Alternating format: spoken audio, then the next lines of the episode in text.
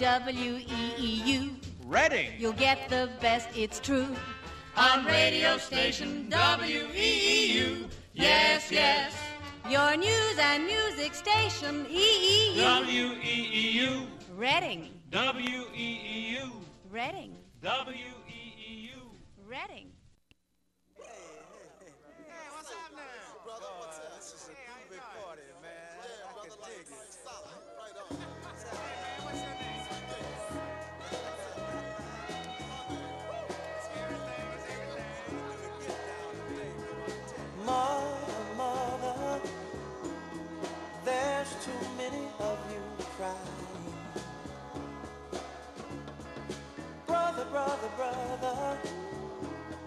There's far too many of you dying. You know we've got to find a way to bring some loving here today. Yeah. Father, Father, we don't need to escalate. You see, war is not the answer, for only love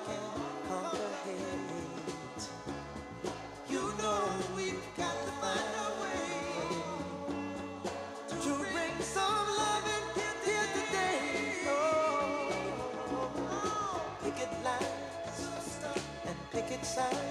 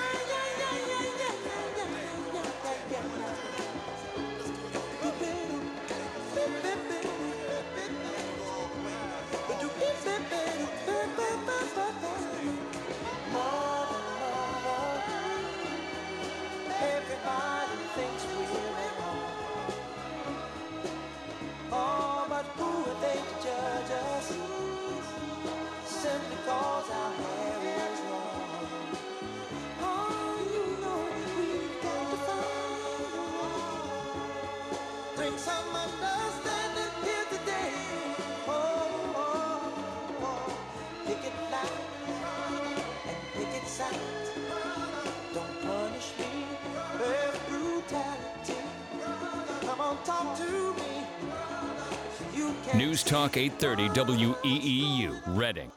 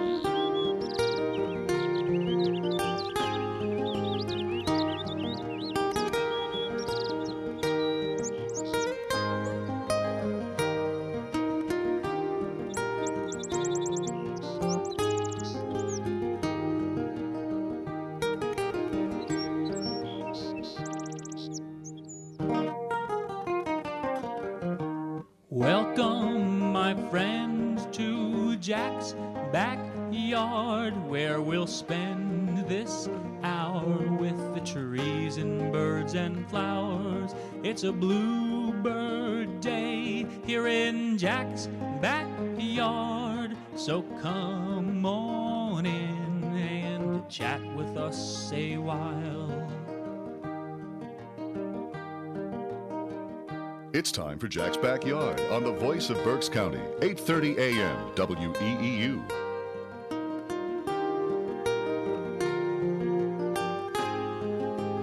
The views expressed on this show are not necessarily those of the staff, management, ownership, or sponsors of 8:30 a.m. WEEU.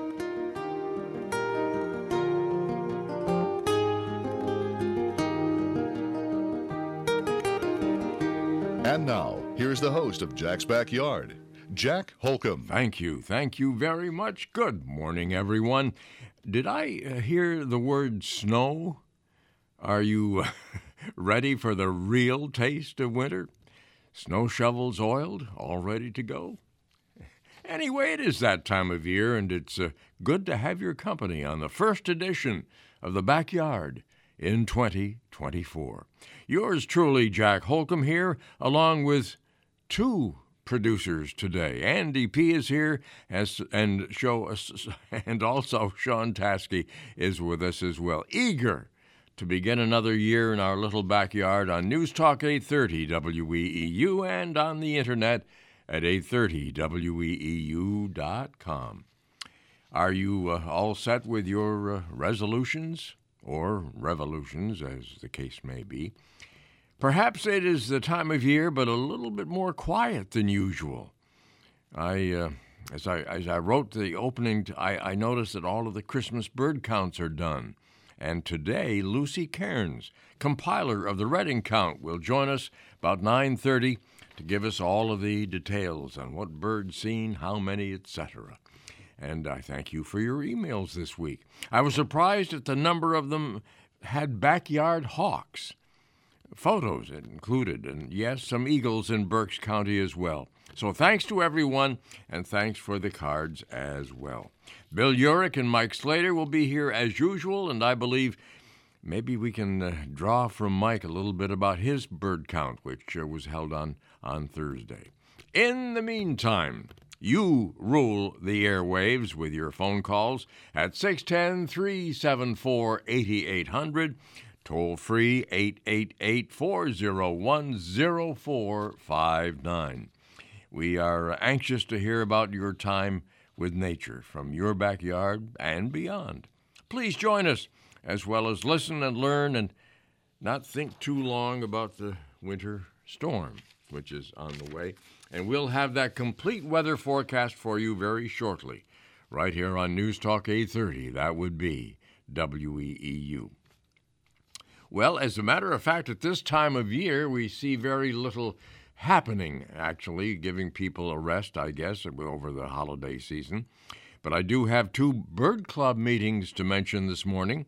The Lancaster County Bird Club is meeting on Thursday, January 11th, 7 o'clock, in the North Museum of Nature and Science at 400 College Avenue in Lancaster. And the topic will be Let's Count All the Birds in Pennsylvania. And uh, Amber Wiewel, pres- uh, she is the leader, the compiler of the uh, Pennsylvania Breeding Atlas. This will be the third time it has been done, and she will bring you up to date on what, what it's all about. So that will be for the Lancaster Bird Club Thursday, January 11th, 7 o'clock at the North Museum of Nature and Science, 400 College Avenue in Lancaster, Pennsylvania. As a matter of fact, if you want to see all the happenings from the Lancaster Bird Club, just go to Lancaster Bird Club, all one word, lancasterbirdclub.org for more information. Well, let's see, the Baird Ornithological Club right here in Reading and Berks County has a Zoom meeting on Friday, Zoom only meeting on Friday at 7:30 p.m. Mature forest management, wood thrush habitat, and opportunities for carbon forestry, featuring N. Scott Parkhill from the Audubon Mid Atlantic's Forest Program Manager. He will uh, discuss opportunities to manage mature forests for bird habitat while integrating the emerging field of carbon forestry. So that will be the Baird Club meeting again on Friday, 7:30 p.m. Zoom only. Mature forest management. Learn more about that and what it means to you being a bird watcher. Okay? Berks Nature on uh, January 12th. That would be next Friday. Adult lecture Insects 101. And that will be Friday from 6 to 7:30 p.m. $10 per person, $30 per group of 4. Fly, buzz, and skitter your way to the nature place for Insects 101, a lecture of any budding entomologist looking to learn more about insect biology, behavior, and classification. So that's Friday at Berks Nature at uh, 6 to 7 p.m. And then on the 13th, that would be next Saturday, Geology Rocks with the Science Explorers. That will be 10 a.m. to 12 noon, Saturday the 12th, or 13th, Saturday the 13th. $10 per person, $30 per groups of four. You can become a geologist for the day. You'll learn about the Earth, various rocks and minerals, and how to identify them using tools like streak plates, hardness scales, and identification keys. Okay, that sounds like a great learning experience. Saturday, 10 a.m. to 12 p.m. That's next Saturday, Berks Nature. And I have one more the Berks County Fly Tyers, meeting at 7 p.m., first and third Thursdays of the month at Berks County Ag Center, County Welfare Road. And if you want to find out more, you can go to Berks Fly, all one word, berksfly.org for more information. So there you have it. That's the list of events, nature happenings, as I have them before me on this uh, Saturday morning. Remember, if your organization, you should know this by now, if your organization is sponsoring any kind, any kind of nature event, we'll be more than happy to publicize it for you absolutely free of charge. But I need the information. The best way to get it to me is through my email, which is jkhbird at AOL.com. jkhbird at AOL.com. If you don't have a computer or know someone who does, you can put the information on a postcard, put it in a letter, and send it to Jack's Backyard, WEEU 34 North 4th Street, Reading, Pennsylvania 19601. Jack's Backyard, WEEU 34 North 4th Street, Reading, Pennsylvania 19601. And I'd like the information one week. Uh, two weeks in advance would be ideal for the old guy to get his act together. Sometimes it takes just a little bit longer. Okay.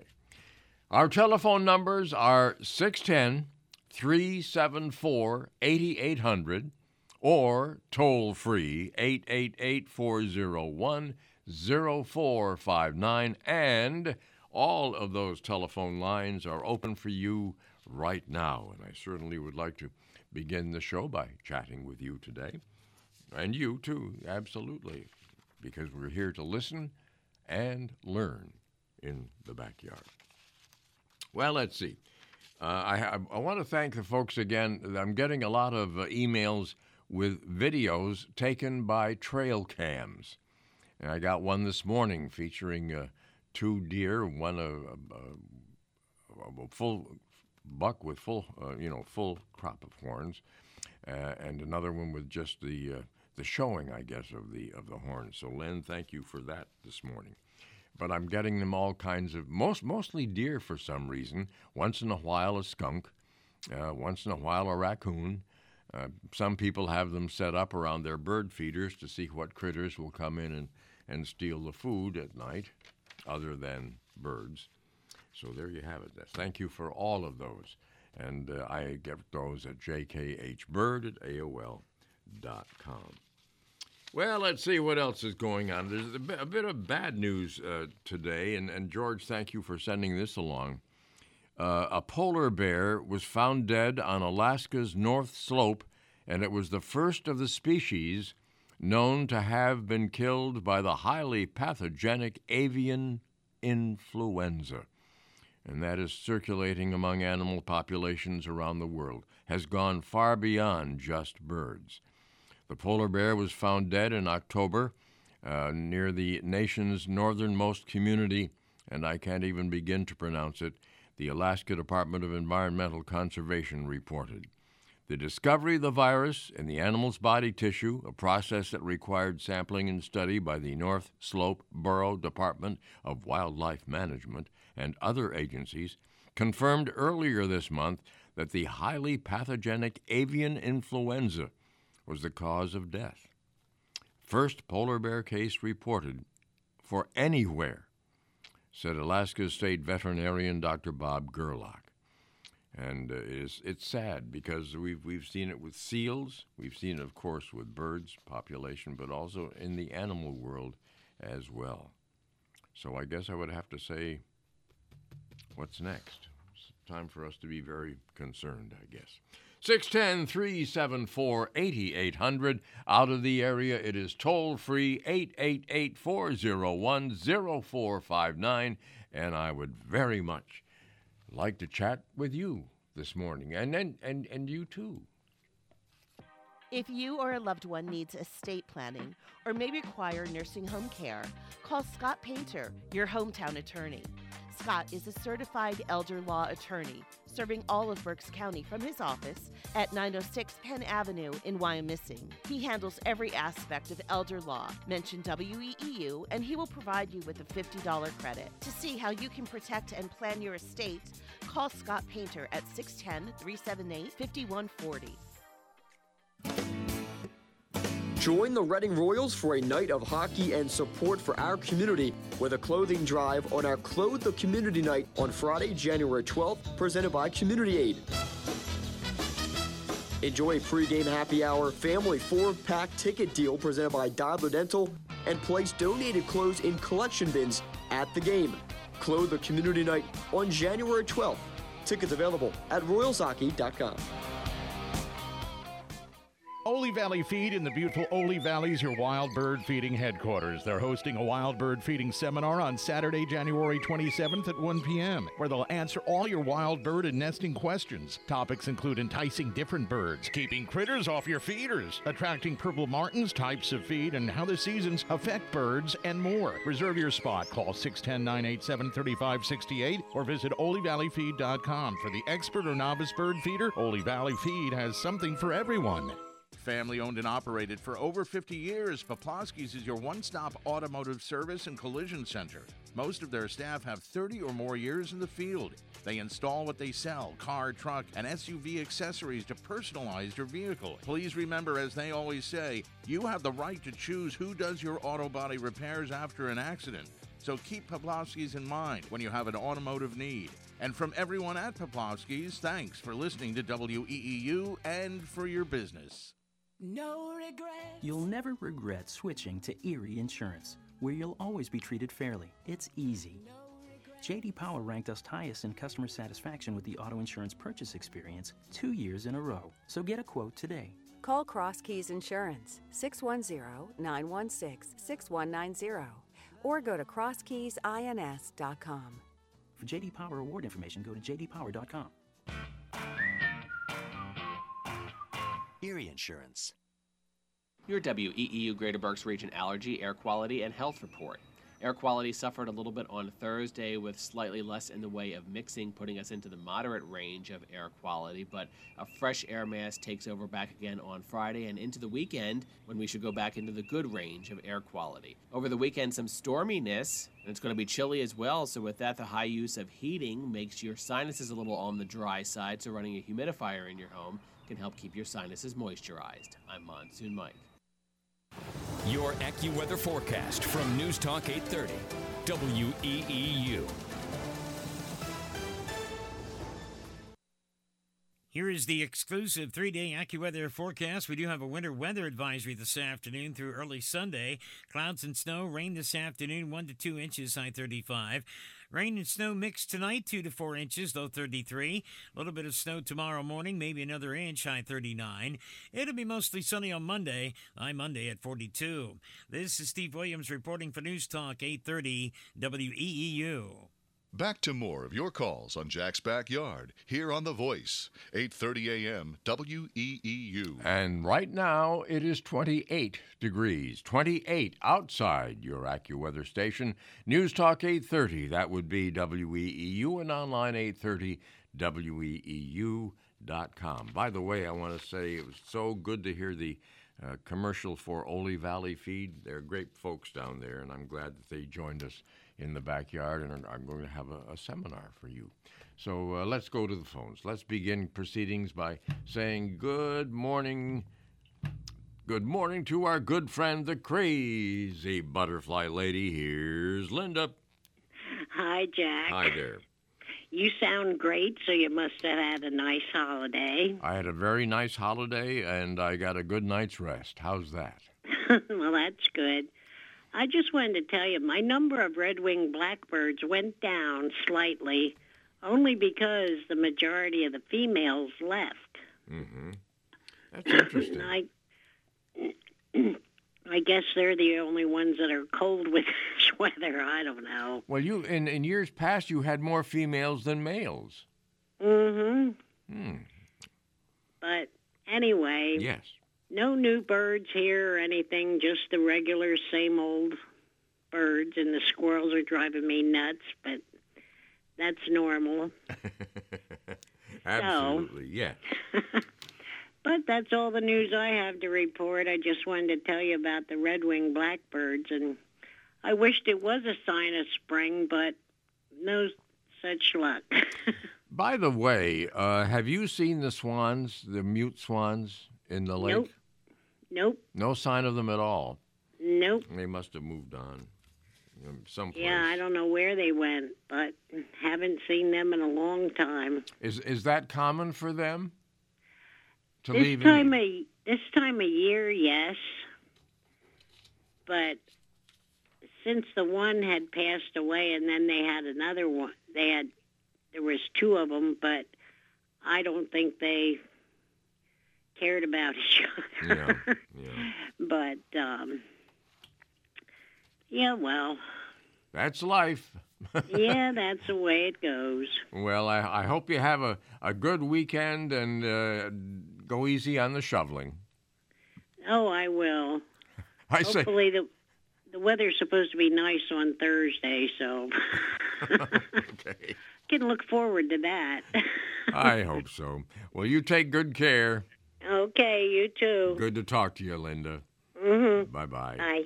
This is the backyard. We are right here on News Talk 830, Saturday mornings between Animal Radio and uh, Classic Rock, which comes your way following the news at uh, 10, right here on News Talk 830 WEEU. By the way, we have uh, Sixers basketball tonight, 7:30. Sixers and Jazz. I think the the Knicks knocked off the Sixers yesterday.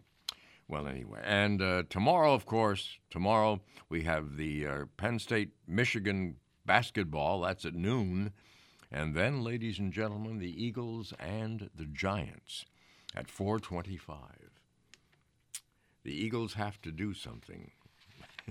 well, anyway, you'll hear that beginning at 4:25 tomorrow. Your sports leader, News Talk 830 WEEU, and online 830WEEU.com. Uh, Bob McCool, Rich Scarcella continue to do great jobs with high school basketball, so uh, stay tuned for that too. Brought to you by Cross Keys Insurance. So you're listening to uh, Jack's Backyard, and I'm certainly glad. 610 374 8800. Out of the area toll free 888 401 0459. Let's go back to the phones and let's say good morning to Ed. Ed, how are you today? I am doing fine. Can't wait for the snow. yeah, you say that with a smile? Yes. I, I don't have to go anywhere. I can stay in the house and watch it. That's that's that's the best way to do it. Absolutely.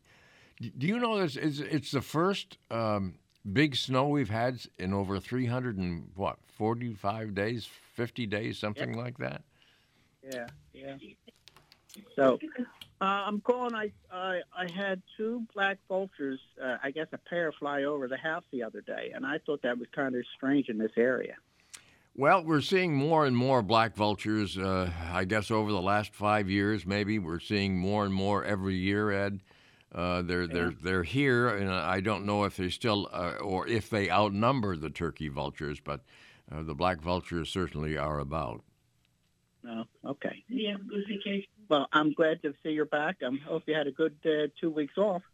Well, I had I had one week off, uh, so that was that was enough to re- revitalize me, I guess I should say, or or try to revitalize me. How's that?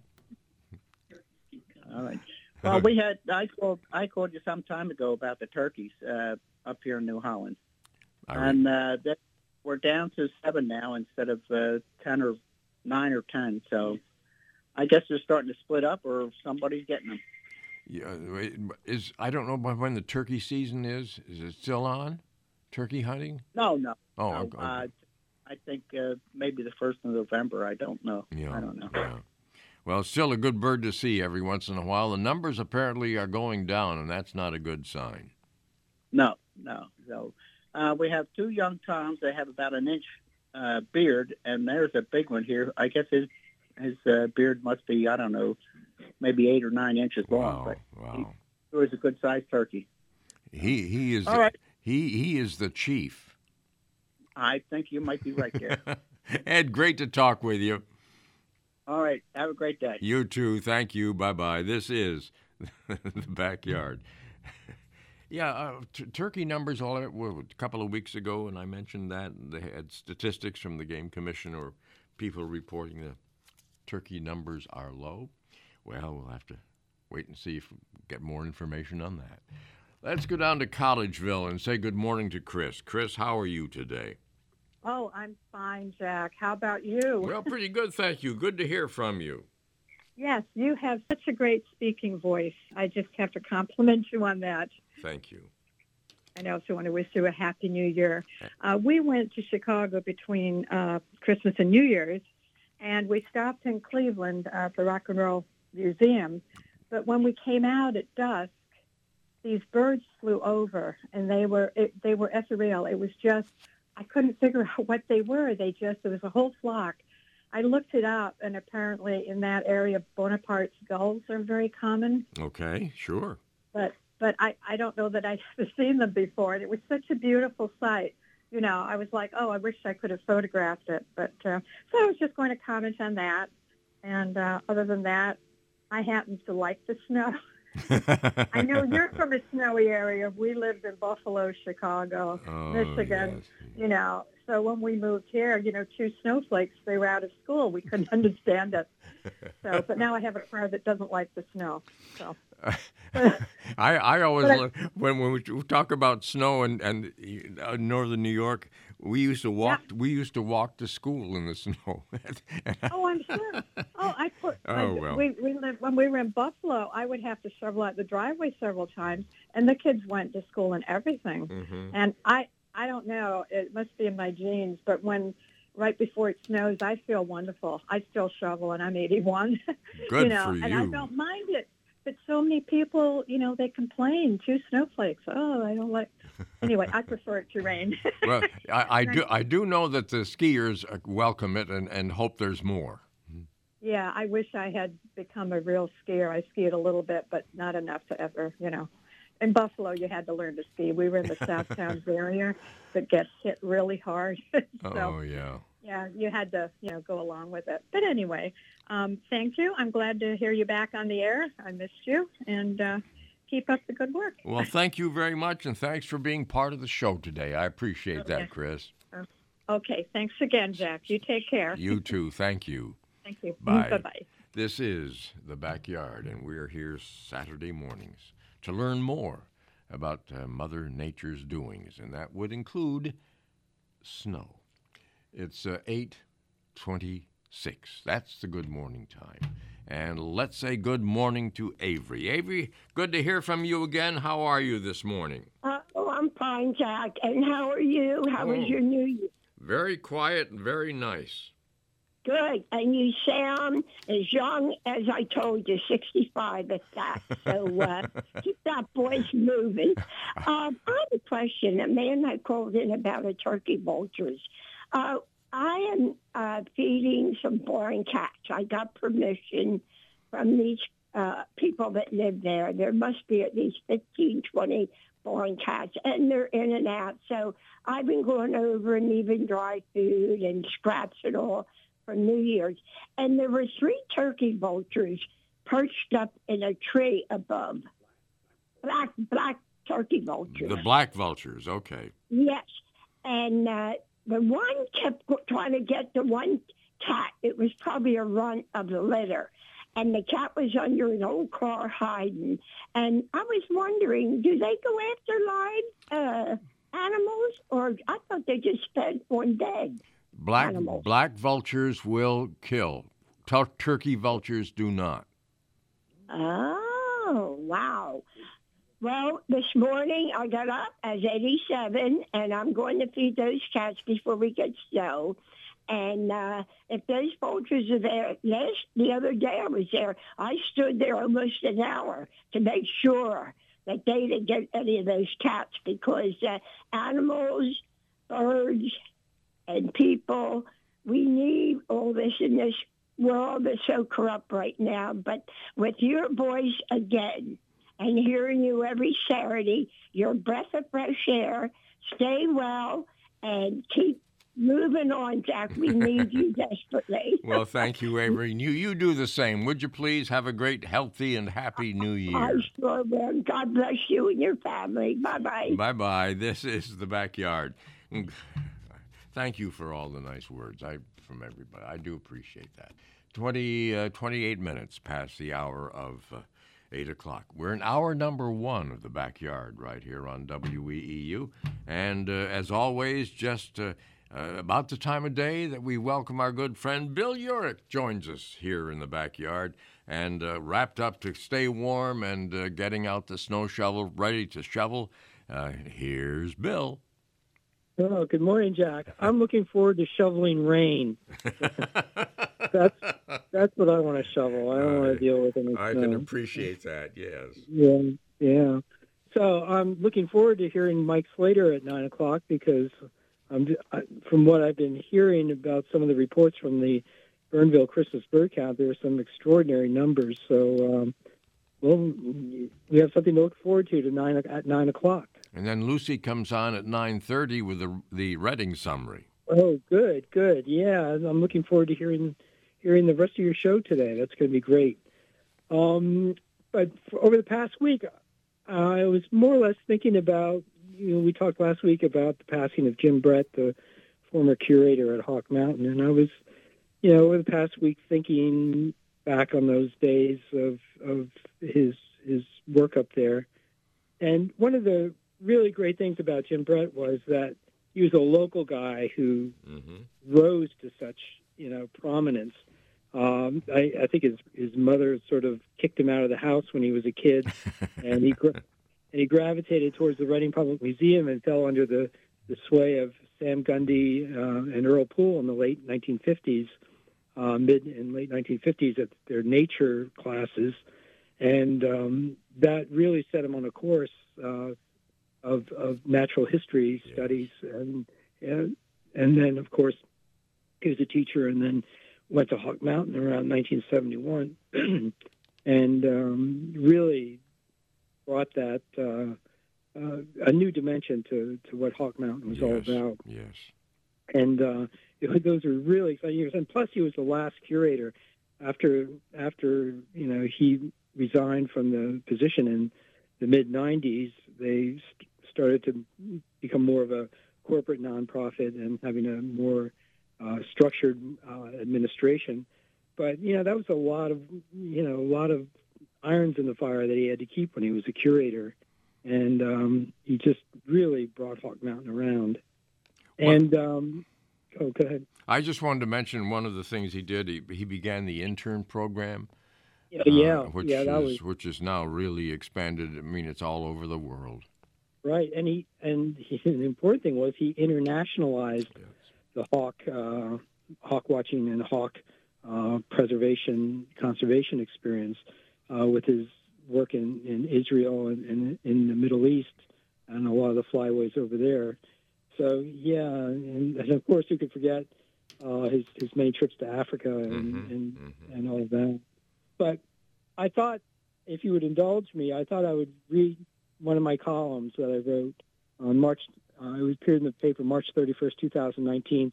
It takes a little while to get there, but it does, and um, it, I think it sums up perfectly a lot of what we as um, people who went to Hawk Mountain uh, really appreciated about it. Um, so I'm going to read this, if that's okay. Go ahead. This is um, from Sunday, March 31st, 2019. A couple of Fridays ago, I was invited to give a presentation on artist Conrad Roland to the Albany Township Historical Society. Roland had lived in the township from 1936 until his death in 1957. John Bond, another great Albany Township artist, had issued the invitation after reading my many columns last year on my acquisition of Roland's personal set of Witmer Stone's 1937 Bird Studies at Old Cape May, to which Roland contributed 56 line drawings. I thought as Michelle and I drove through the rain and wind and sleet and snow that no one would turn out on a night like that. But those in Albany Township are made of much hardier stock than Mayor nights, and the room was packed with well over 40 in the audience. My presentation wasn't all that chock full of Roland artwork, but Bond, Dave Hughes, and Sue Wolf provided several paintings and drawings for us to look at in person. Instead, I concentrated on Roland and Stone's nature writing and marveled at their eloquence, and I shared passages from Stone's bird studies and from Roland's journals and letters.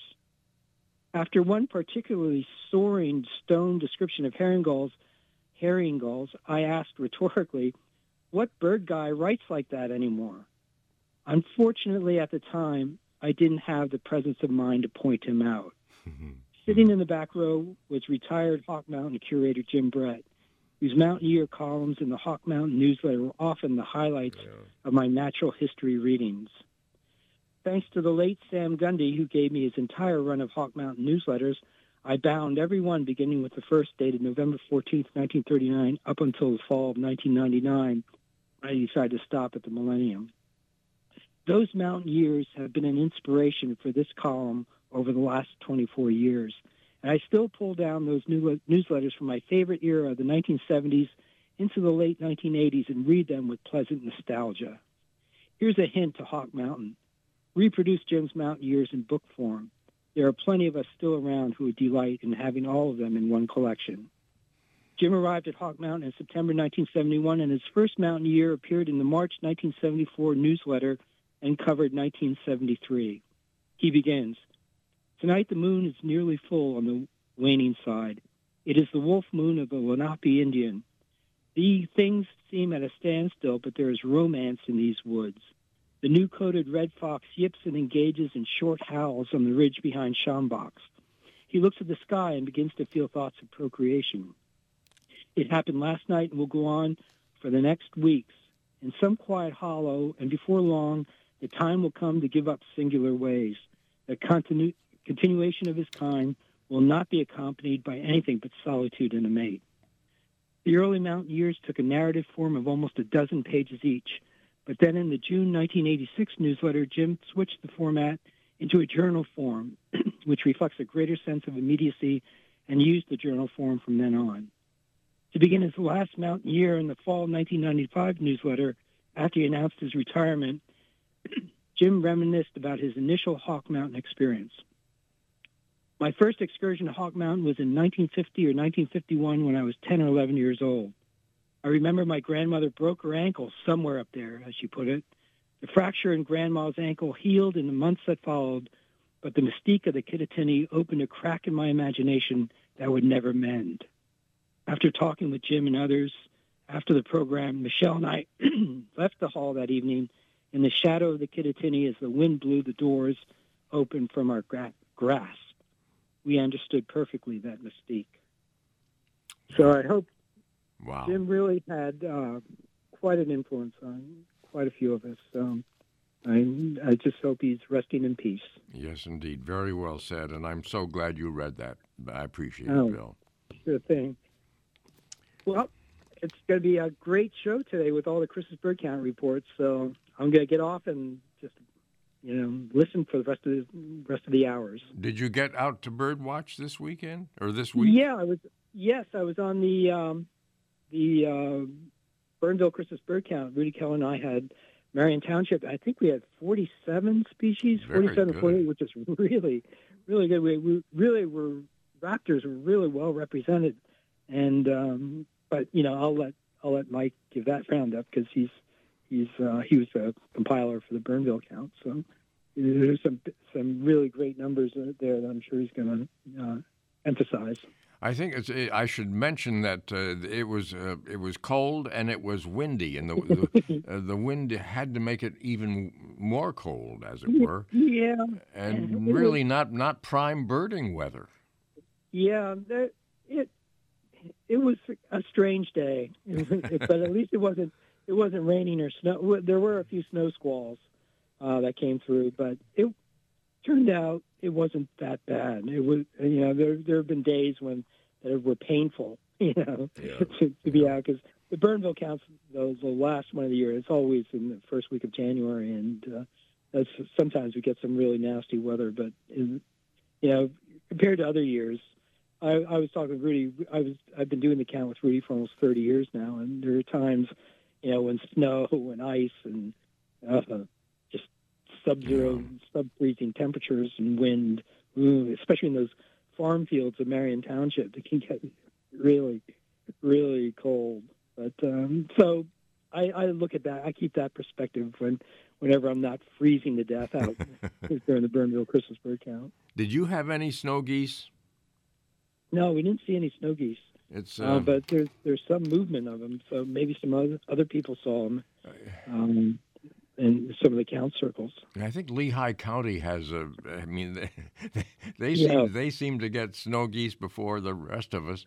Uh, certainly, it's, Yeah. it's too early for Middle Creek, but it, it's it's Right. really amazing. It really is. Yeah, yeah. There's that Breinigsville Quarry area Yeah, up there, and then to the Lehigh Valley count just goes. You know, somebody has a good time standing up there counting the several thousands of them. That and that's that's a good bird to get on the on the Christmas bird count though too. So Well, I wish you a good week, and I uh, I Thank hope you. hope you can deal with the snow and the rain and and. Uh, right.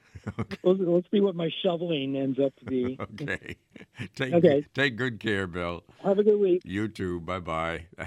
Bill Uhrich, Saturday morning at this time every week, right here in Jack's backyard. 610 374 8800. Out of the area, it is toll free 888 401 0459. And those telephone lines are open for you, you, and uh, you too on this uh, Saturday morning. Well, let's see. What I'm going to do now, I think I, right now I'm going to try something if I can. And I always say this because I'm not technically oriented, as most of you know. But I was thinking of, of the uh, many people reported to me, not, well, not many, but a few uh, are seeing the hermit thrush. Uh, and they, they see this bird. It's, it is a very hardy thrush that does winter here. At least some of them do. Some of them, of course, are, uh, are migratory. But uh, so I thought I'd better, just for you to perhaps uh, listen to the hermit thrush call, which is very thrush like, but just a little different. So let's listen to the hermit thrush.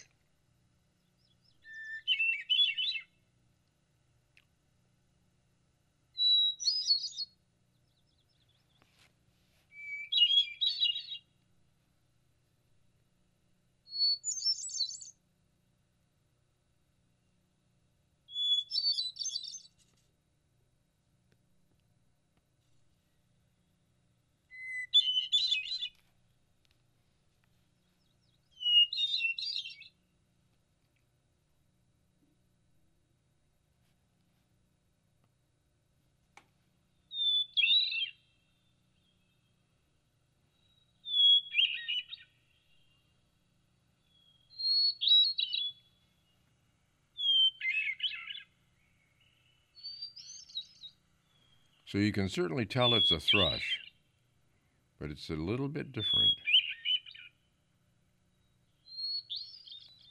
So there you have it. That is the call or song, if you will, of the hermit thrush, which can be go to your bird books. You you you don't have a bird book? now you know how I thought perhaps you'd get one for Christmas. Well, if you didn't, ask one for your birthday or something. But anyway, so that's the hermit thrush. We are, uh, let's see, we are 19 minutes before the hour of 9 o'clock. Hour number one of the backyard, right here on News Talk 830. That would be WEEU and online 830WEEU.com. And I'd like to chat with you today. A recent study conducted by the United Kingdom Center for Ecology and Hydrology really reveals a startling discovery. Humans are responsible for the extinction of approximately 1,430 bird species, twice the number previously estimated. The research focuses on areas such as Hawaii, Tonga, and the Azores, where human presence has resulted in a significant consequence such as deforestation, overhunting, and the introduction of invasive species.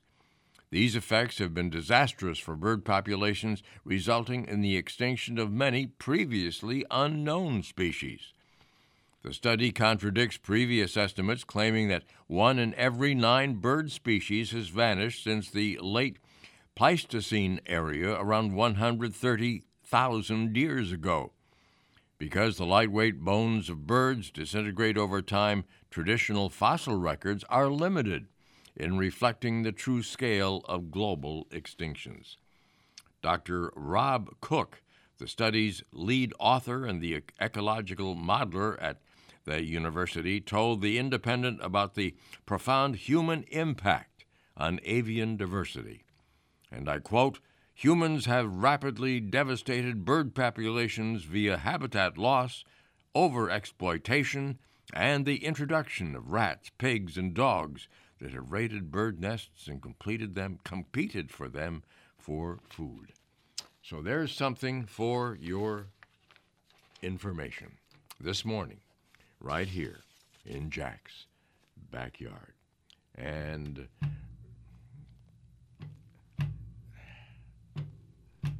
come on, where I have to press hard. There we go. you finally made it, Andy, after four big presses of a button. Are you there? Good morning, Jack. Hi, how are uh, you? I am sitting here in my comfy chair with warm tea and looking at birds at the feeder and have no plans to go anywhere. well, you're resting on your laurels of over 500 species last year. I, I am. I, I topped out at 507. After our, our conversation last week, I got a few more. I had some that eluded me, but I birded right up until dark on uh, New Year's Eve. Very good, very good. What's happening? So, to- what's happening today? Oh well, some some interesting numbers. Um, you know, we talked. I know you have the uh, Christmas bird count numbers coming up, but in the first five days of this year so far, 615 species have been reported in the lower 48 states. Oh wow! To give you an idea, that is there are only about 220 or sorry 140 more species that will be seen throughout the rest of the year in the lower 48. Mm-hmm. mm-hmm. So if you uh, if you really want to make a press early in the year, uh, it's a pretty good time where you can easily pick up 100 species in a week. and get about as you did. Yeah, yeah, and then you get the bug, and you start you start figuring where can I get ones I haven't seen before. But um, I think sometimes neater than seeing birds you haven't seen before is when you find a tagged bird, because uh, citizen science behind eBird and putting data into eBird is great, but when you find a tagged bird, it is it gets important information back to the researcher on the movements of an exact bird. Uh, and I found one of uh, those uh, those tagged birds recently in Wernersville. It was it was dining on roadkill in a suburban neighborhood and uh, clearly marked black vulture. The neat part about this is when you report those to the bird banding laboratory, and a few days later you get a nice email with a certificate of, of appreciation telling you where and when that bird was banded, Mm-hmm. Mm-hmm. when it was born, if that was known, and who the bander was. So uh, I found a, a black vulture that made its way from Hershey to uh, to Wernersville. That's that's uh, that's interesting because I know Hawk Mountain has also banded them, and, and they do that at Hershey as well. I believe at the zoo. Uh, I believe so. The band the bander was from Allentown, but it was listed, listed at Hershey. I know they do vulture research Yeah. at Zoo America there as well. Yep. Now th- Yeah. the the band on that bird was a was it uh, on the on the wing? They are wing tags, yeah. So Yeah. there's there's a couple different types. The larger birds have wing tags. Uh, there are also some. I believe they're being phased out. The uh, the neck bands on on geese. Yeah, Uh, they're usually yellow and black, and then you have the smaller leg bands. And if you were to find a, a banded hummingbird, Uh, there's a whole separate process for that where uh, you can call one of the banders Yes. who will come out, trap that bird, check the band, and then uh, report it and uh, let the bird go. Yeah. I'm always amazed. Uh, I, I have a friend that, could ha- of course, they have a spotting scope, and uh, often, for example, with gulls, they, they can find uh, the, the the numbers or most of the numbers on the band uh, uh, when the bird is still, and you can focus on that. Yeah, I've had some with the metal bands on the legs where I've I've had birds where I, I was able to get it. In fact, the um, earlier this year I had the, um, the peregrine falcon down at, uh, Fifth and Penn, and it turned out that that bird hadn't been been reported in three or four years, and it was one of the uh, the males that was hatched there many years ago and has since returned to the nest site and is now breeding with a, a different female. Wow. I mean, that's that's that a citizen scientist at work. Yeah, and it's it's always it's it's neat finding those. Uh, finding finding a neat bird is, is great, but when you find a band on a bird, even a common bird, that is it's so exciting because you get to report it, and a few days later you get that uh, neat little certificate back telling you all about it. Yeah, yeah. Even just feeder watching, keep an eye out on those legs and, uh, and wings and see what you see. Anything unusual at the feeders as you sit there at the window this morning? Uh, I think the ex- most exciting thing are the uh, the male cardinals coming and uh, sitting in the tray feeder and just kind of taking over. Eating all the sunflower seeds. Yep. Well, it's good to hear from you, Andy. Thank you. Good to be back home and listening from the comfort of a, of a comfy chair with warm tea and not out in the rain. So uh, I will Or enjoy this for quite a while. or the snow. Or the snow. Uh, but I, I will probably be out in an hour looking. okay. Enjoy. All right, Jack. Take Talk to care. Bye bye. This is Jack's Backyard. Saturday mornings right here on News Talk 830 WEEU and online 830 WEEU.com. Let's go to Joe is in Green Hills. Joe, good morning. How are you today? Good morning, Jack. Uh, I know Linda called earlier and gave you a report on the mute swans. Uh, they are back. We had a Christmas miracle. They came in on Christmas morning. Okay. Are they at, the lake? Yeah, they are on the lake. Oh.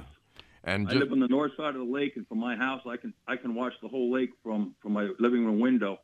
And they came in Christmas morning, and all the neighbors started lighting up our phones with text messages and said they're back. and we don't know if it's the pair that flew off because we lost we lost three cygnets and the father last year with uh, avian flu, and then the mother and daughter flew off in the spring, and we haven't had them back then. But Christmas morning, they're back. They've been back all week, and they're chasing the geese from one end of the lake to the other, which is a good, good thing. yeah, they'll do that. The, the mute swans are, aren't aren't the most well uh, well behaved birds. How's that? They are.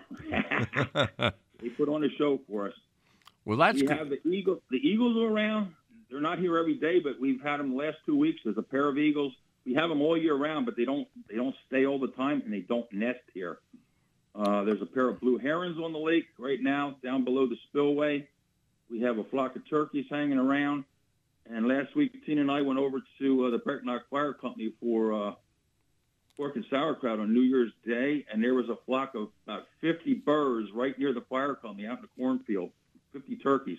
Oh wow, that's a good big, number. big flock of 50 turkeys I counted. Good number. And last year I told you about uh, we had an albino robin hanging around the property. Haven't seen that yet, but I have some robins starting to stage because my wild holly bushes are just loaded with berries this year. Absolutely. Uh, I've been hanging out in my deer blind this week, and I, I just noticed they're just starting to come around, but they're not on the holly bushes yet. They're just hanging around, you know, the thicker, thicker pines. And uh, last year when I did see them, it was like the last week of January when they actually went after the, the holly berries. I'm getting a lot of reports of robins right now. Yeah, yeah. Just just in the last two weeks, I noticed I'm seeing more and more. So uh, they're in their little flocks. I didn't see the real big flock because last year in January I had a flock of about oh, it was well over 100. I was seeing them for like a week or two at a time, every afternoon, just just coming down on the food plots, picking food. So. So yeah, I thought I'd give you that report on the mute swans because uh, all the neighbors are pretty excited uh, to have them back again because we have two two uh, retired people on the lake that are pretty much semi-professional photographers, and they take some great pictures of these birds and, and actually uh, have them published. That's great. That's great. I appreciate the report. Really do, Joe. Thank you so much. All right, Jack. Dad says hi. He just turned 94, so he, he said, "Tell Jack I said hi." I appreciate that and give him my best, please. All right, Jack. Thanks a lot. Have a good one. You too. Bye bye. This is Jack's Backyard. Did you know you can get your prescriptions for less at your local pharmacy? You can with GoodRx. It's the free app that can save you money on your medications. Just search for your prescription, choose the pharmacy and the price that works best for you, and then show your GoodRx coupon to your pharmacist at the drop off counter. GoodRx works at over 70,000 pharmacies, including Walmart, Rite Aid, and Walgreens, and it works whether you have insurance or not. It's easy to save. Next time you drop off your prescription, check GoodRx. To start saving today, go to goodrx.com. GoodRx is not insurance. Attorney CPA Joe Cordell. Business owners and professionals face special challenges in divorce court. They have to contend with allegations that they are earning more than they are, coupled with claims on their business or practice itself. Clients with assets depend on their divorce lawyer skills in these matters. Offices in Philadelphia, Radnor, and Allentown, Pennsylvania, and Mount Laurel, New Jersey. Joseph Cordell, licensed in Missouri and Illinois only. Michelle Ferreri, licensed in New Jersey and Pennsylvania. Online at CordellCordell.com. Are you worried about losing your family home to expensive nursing home care? There is a legal solution to the problem. Join attorney Scott Ho for a free seminar Tuesday, January 9th at 6 p.m. at Berks Nature Conference Center off Route 10 near Alvernia University, or Tuesday, January 23rd at Weaver's Market Banquet Facility at the intersection of Routes 272 and 897 near Adamstown. Register today at 610 374 5841. That's 610 374 5841. This is Tom Smith. And this is Mary Jo Smith of Thomas Smith Medicare Insurance Services. Are you trying to understand Medicare? Medigap plans, Medicare Advantage plans, prescription drug plans are all swirling in your head. Which one is right for you? We're here to guide you with choosing the proper coverage tailored especially for your needs. Our office represents all the top carriers and plans. To make sure you have the proper coverage, call Thomas Smith Medicare Insurance Services at 610 779 7724, and there's never a fee for our services. Shopping at Redner's has never been easier or more convenient with Redner's Ready, the order online and pickup service for Redner's Markets. Visit rednersmarkets.com and click on the Redner's Ready icon. Then choose your items, pay online, and pick up your order in any of the designated Redner's Ready parking spaces, and your groceries will be brought right to your car. It's Redner's Ready, the convenient online order and pickup service available only at rednersmarkets.com. Experiencing a fire, flooding, or mold damage often brings feelings of loss, confusion, and displacement. What do you do next? Hi, this is Skip Bell of Service Master Restore. We understand that such events can be traumatic and confusing. Our goal is to have your property restored and your life back to normal quickly and professionally. Service Master Restore will work directly with you to navigate through the insurance claim process. Service Master, Masters of Service, serving the master. Call 610 374 1881. PA 4208. We return to Jack's Backyard. Here's your host, Jack Holcomb. And I'm certainly glad you're with us today. 610 374 8800.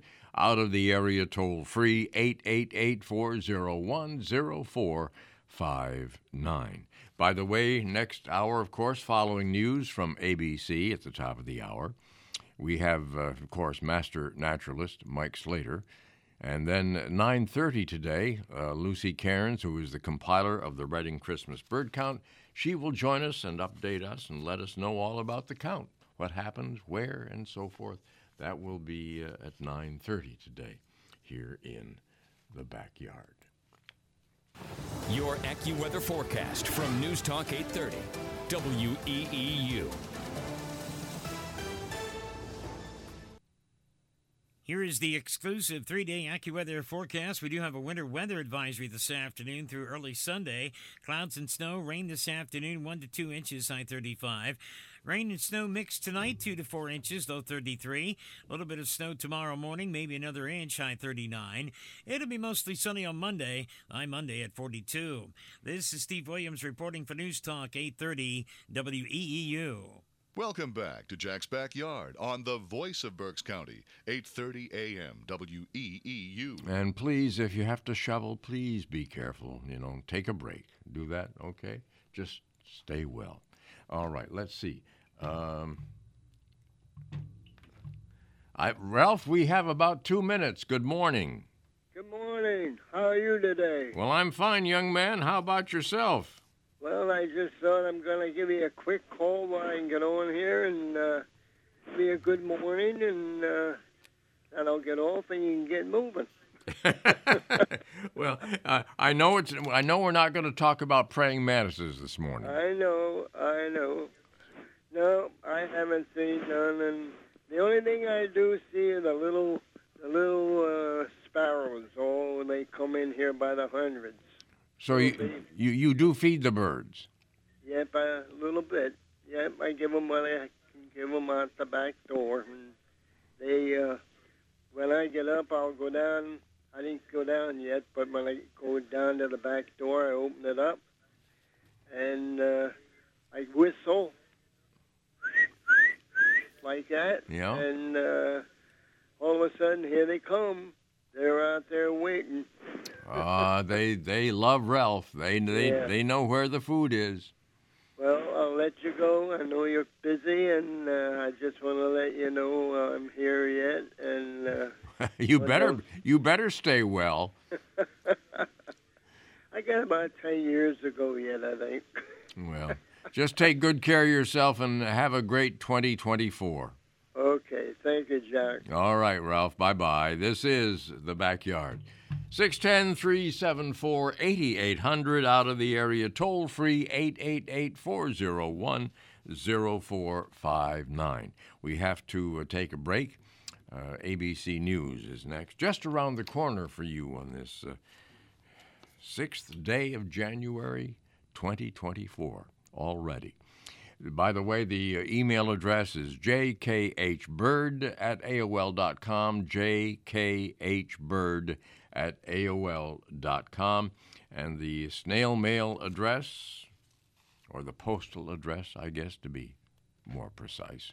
Jack's Backyard, WEEU 34, North 4th Street, Reading, Pennsylvania 19601. Jack's Backyard, WEEU 34, North 4th Street, Reading, Pennsylvania 19601.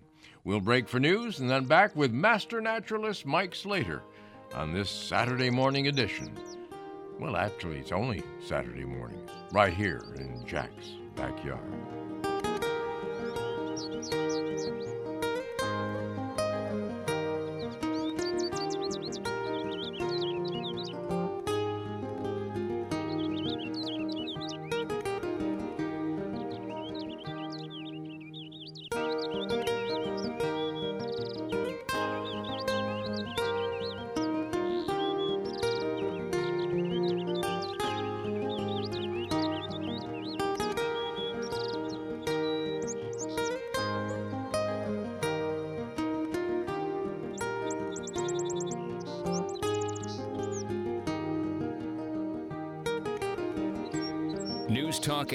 WEEU, Reading.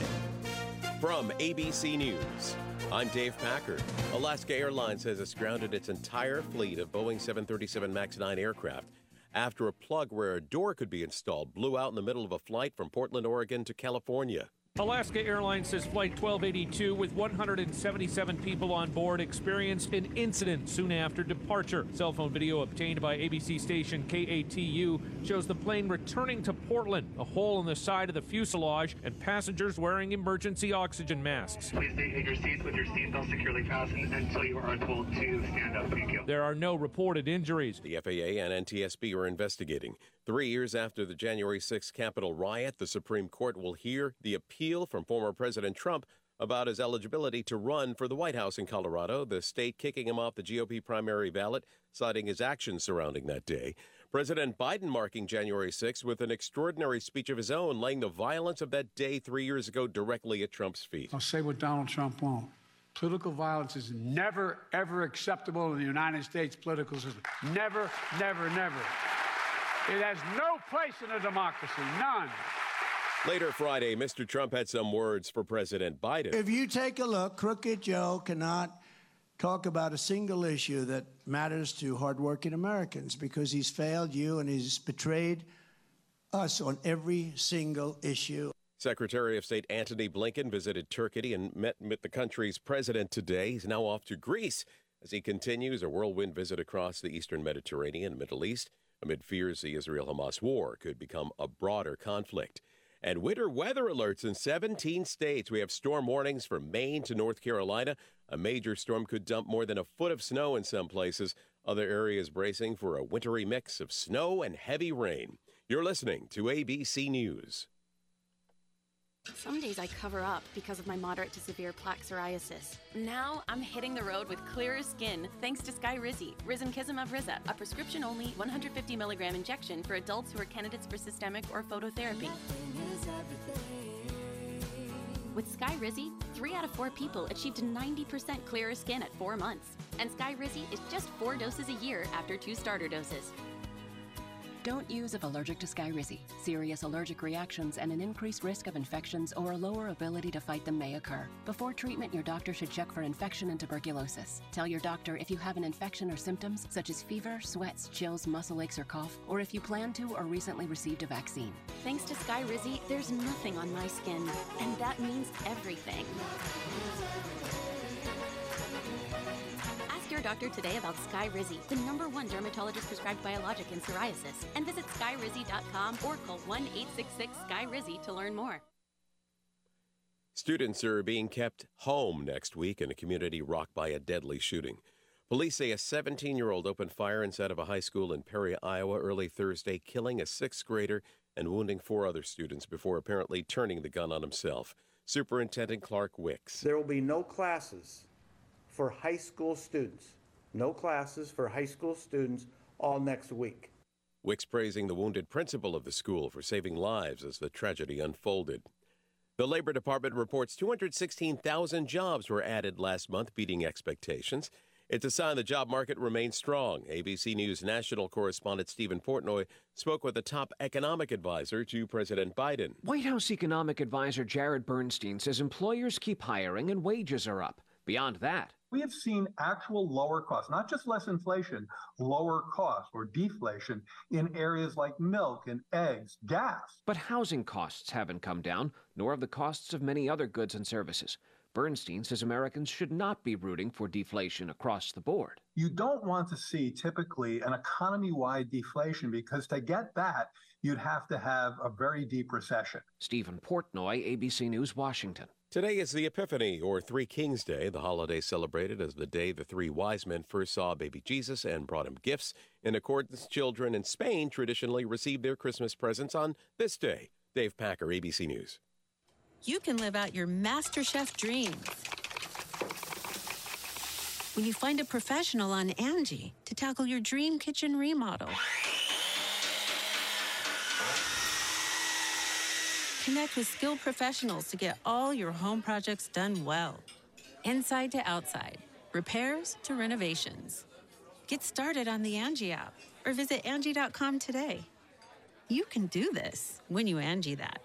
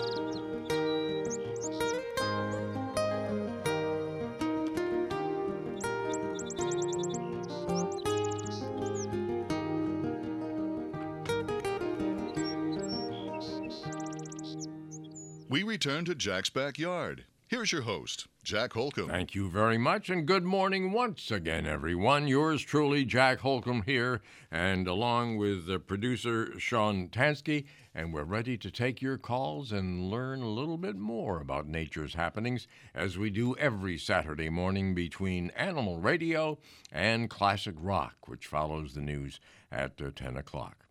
Telephone numbers are 610 374 8800.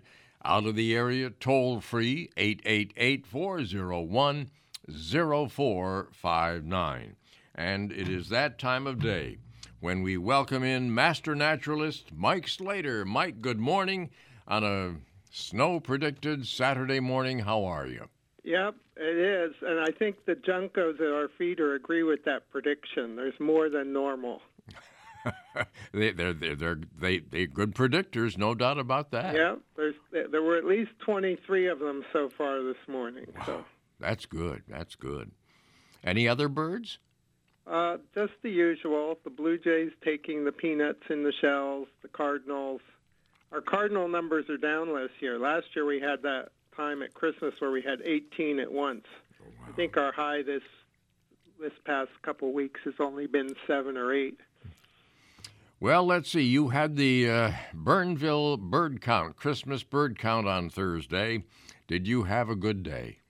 Yeah, it was okay. It was different. Um, one of the big things we noticed was not many people are feeding birds. A lot of houses that we used to drive by that had bird feeders that we would see birds flying back and forth across the road. There was nothing. Hmm. You know, people aren't putting out the seed or it's too expensive. I'm not sure what's going on. Maybe because it's been so warm, people haven't felt the need to feed the birds. Well, that's interesting. And I would notice the same thing on the um, Hamburg count a week ago. I remember when I did the bird counts, I, I could remember the, wondering why so many people didn't have the uh, feed out. Uh, yeah, I don't think it reached the, the uh, status of your sightings, but I, I, I, saw a few anyway, and I always wondered why people, especially in, in the wintertime, uh, didn't have more food out for the birds. Yeah, we. I mean, there's houses where we we see the feeders, and we've seen you know bird food in them in the past, but nothing. So it made it different. There were places with no birds and places with birds. We still had a fairly good um, count that I did with Arts at Answick, but I don't have all the totals yet. Bill's going to be disappointed because I'm still waiting for reports from four or five groups that were out counting. A couple of people mail me theirs on paper, so I won't get those till Tuesday or Wednesday probably. Did you ha- have a good number of feeder counts? Um, it was down. Um, I had four last year, and I think I have three this year. Okay. One new one. Um, a lady had a, a really good saying. She had a red-breasted nuthatch and sent me a gorgeous picture of it. Oh, great! Very good. so good. that was the only one on the count. They're pretty scarce this year. What about the the uh, most unusual bird? Was that it? No, the most unusual bird was Ed Burrell and Irene Taylor found a an immature Cape May warbler. Wow, that's good. Now, where where did do you know where they saw it? I mean, what? Uh, somewhere near Bernville. I'm, I don't. He told me the road name. It didn't ring a bell, and I don't have it right at hand. So, but that is that is rare, of course. Absolutely. Yeah, but we're getting all these odd reports of a warbler or two hanging around. They're all over the state. Red starts in downtown Reading that Bill Uhrich and some other people have had, um, along with the ash-throated flycatcher. Mm-hmm. Mm-hmm. I, I noticed that that my friend Len Carmen had one down at uh, John Heinz, and also Bill told me that they had one in Chester County as well. Yeah, and then last year on the Bernville count, we had the Wilson's warbler in Womelsdorf, which was pretty amazing. Absolutely. So So these there, these birds are staying around, and, and you mentioned earlier hermit thrushes.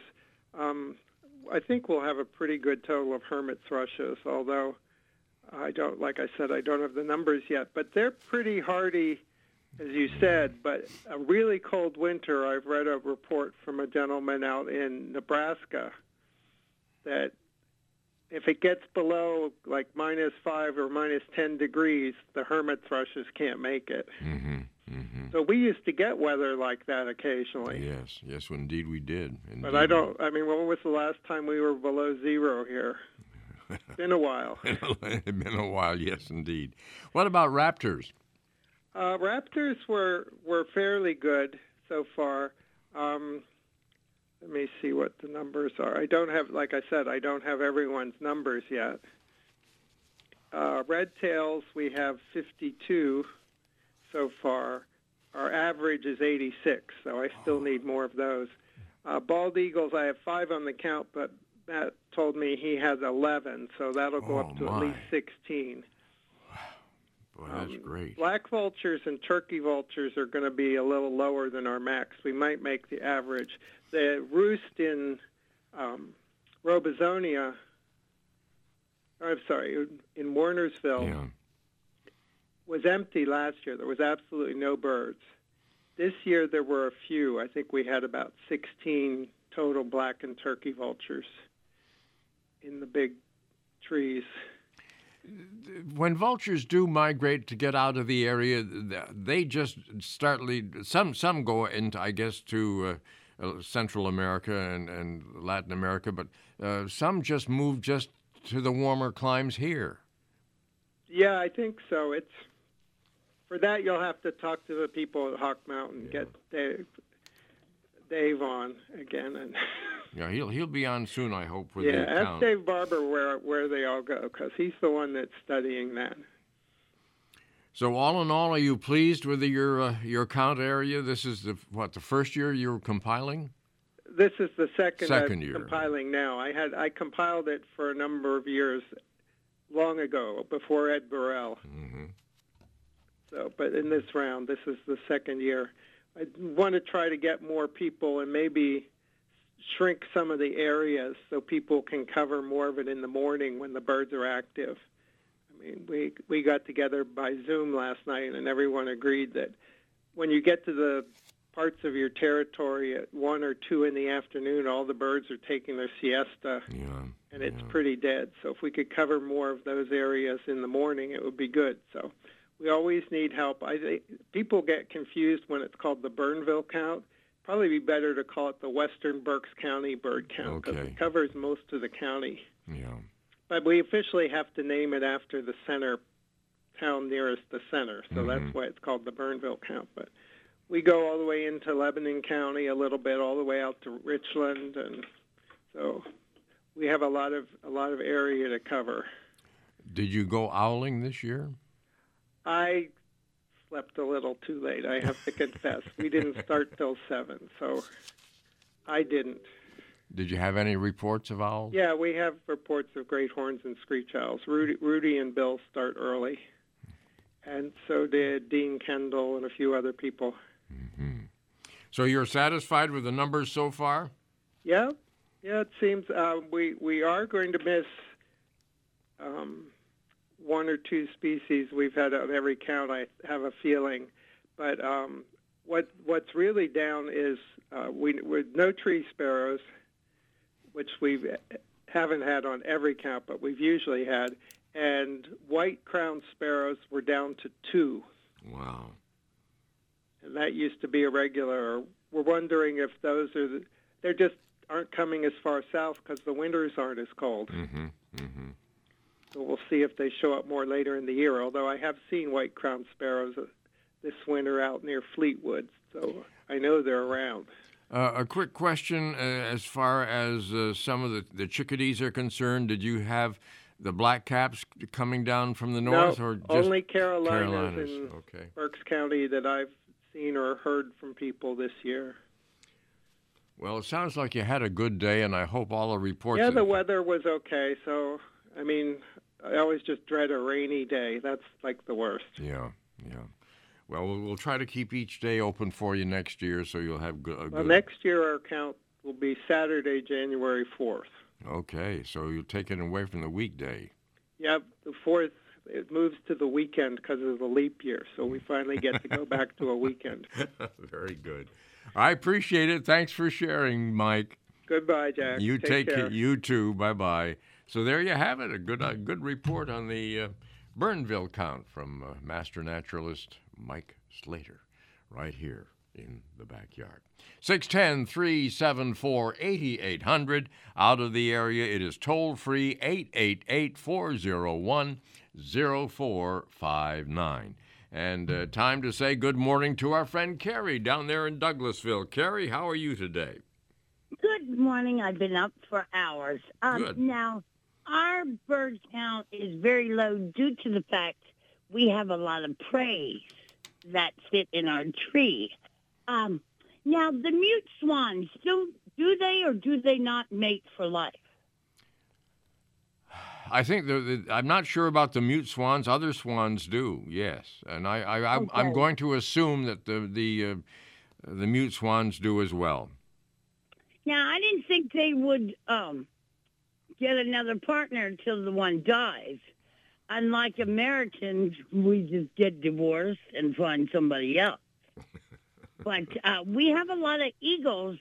I live right off of 724, and I got the river. I can look at the river from my house. And when I was over at the grocery store, I was talking to the clerk about that we have the eagles, and there must have been a woman on the other side, and she came over and she said, "Can I ask you where you live?" And I said, "Sure." I said, "We live right across the bridge, um, off of 724." And I said, "If I don't see them, I hear them all the time." And uh, she said, "Well, she had spoke to somebody um, that they were coming back." And I said, "Yes, they are." Now I don't know if they're nesting down here. Oh yeah, I think they're coming for the fish. That's that's absolutely right. But probably there are some nesting in that neck of the woods, Carrie. Okay, so what would I have to do to find the nest? Uh, You just uh, keep looking and, through the trees, the bare trees without the leaves, and perhaps you will see them. Uh, it's hard. Okay, it's hard. It's hard to say just where. I mean, you really have to study the, the area in general and keep looking for the uh, the nest because the eagles are now very active around the nesting sites. They they are adding to the nest from uh, uh, the past year. Build. They always build on a little bit. And so you'll see more activity perhaps at this time uh, than during the uh, the other uh, late fall and, and winter. Okay, so you would say that their nest gets bigger every year? Yes, it does. Okay. Uh, and we watch a lot of stuff on PBS, and they had uh, a great show on tide pools. And um, I don't know if anybody watches PBS. But, Oh yes. And I wish my nephew would call in. He has a great story about um, Mindy. He's with Mindy, and Mindy has given her phone number about calling in regarding the bees. Mm-hmm. But uh, I wish he would call in and tell his story about. Um, she has a little bird inside, and he likes to go outside with her when they feed the chickens. But um, hopefully, Josh, well, he always listens, so maybe he'll call in. And how do I get owls? Oh, uh, we got some really tall trees. Then I know a hole in a tree would probably be better than a box, but would they come to a box? Well, screech owls would, yes, Okay. Um, absolutely. And has anybody said anything about the peregrine falcons in Reading? They're they're still here. I don't know the number right now, but there are still a few being seen. Yes. Oh, great. I'll have to have my husband take me into Reading for tea or something. Well, sounds good. Well, everybody, don't forget, you still need to give the birds water, even though we have the rain, and have a blessed day and um, take care of each other. That's very well said. You take care of yourself, Carrie. Thanks, Jack. Bye bye. This is Jack's Backyard, and I'm glad you're along today, and I'd like to chat with you as well. Lucy Cairns, compiler of the Reading area Christmas bird count, joins us at uh, 9.30 today here in the backyard. Honey, can you turn up the thermostat? I did turn it up. Well, what's wrong with it? I'm freezing. Can I be of service? When winter weather strikes, when your furnace is struggling, and your thermostat can do nothing about it, one man will be by your side, fighting for truth, justice, and glorious heat in every room. What's the meaning of this? I'm the H.L. Bowman. Bowman. I I know. You have your own choir, apparently. Well, did you know that the furnace technicians at H.L. Bowman can repair your underperforming furnace so it finally delivers what your thermostat tells it to do? So it's not the thermostat's fault? No, ma'am. Hey, Bowman, can I keep this cool arrow? Yes, sir. Visit hlbowman.com. Oley Valley Feed in the beautiful Oley Valley is your wild bird feeding headquarters. They're hosting a wild bird feeding seminar on Saturday, January 27th at 1 p.m., where they'll answer all your wild bird and nesting questions. Topics include enticing different birds, keeping critters off your feeders, attracting purple martins, types of feed, and how the seasons affect birds, and more. Reserve your spot. Call 610 987 3568 or visit oleyvalleyfeed.com. For the expert or novice bird feeder, Oley Valley Feed has something for everyone. You have auto insurance because, let's face it, stuff happens. And then you feel punished with a rate hike after filing a claim? Erie Rate Lock changes all that. With Rate Lock from Erie Insurance, your low rate stays great until you change cars, drivers, or your address. Your Erie agent in Reading and Hamburg is Cross Keys Insurance. Get a quote at 610 916 6190. Rate lock does not guarantee continued insurance coverage. Insured must meet necessary underwriting guidelines. Premium may change if you make policy changes. Not all products are offered in all states. Patent pending. Are you feeling hungry? Then come to Wyomissing Bakery and Restaurant for breakfast or lunch. The best bakery and buffet in Berks County with fresh fried chicken to homemade donuts, they got you covered. And you can even order off the menu. Everything is fresh, never frozen, and always homemade from scratch. The Wyomissing Restaurant and Bakery is open daily from 6 a.m. to 3 p.m. For the full menu and specials, go to wyomissingrestaurantandbakery.com. Get your feast on today, located at 1245 Penn Avenue in Wyomissing.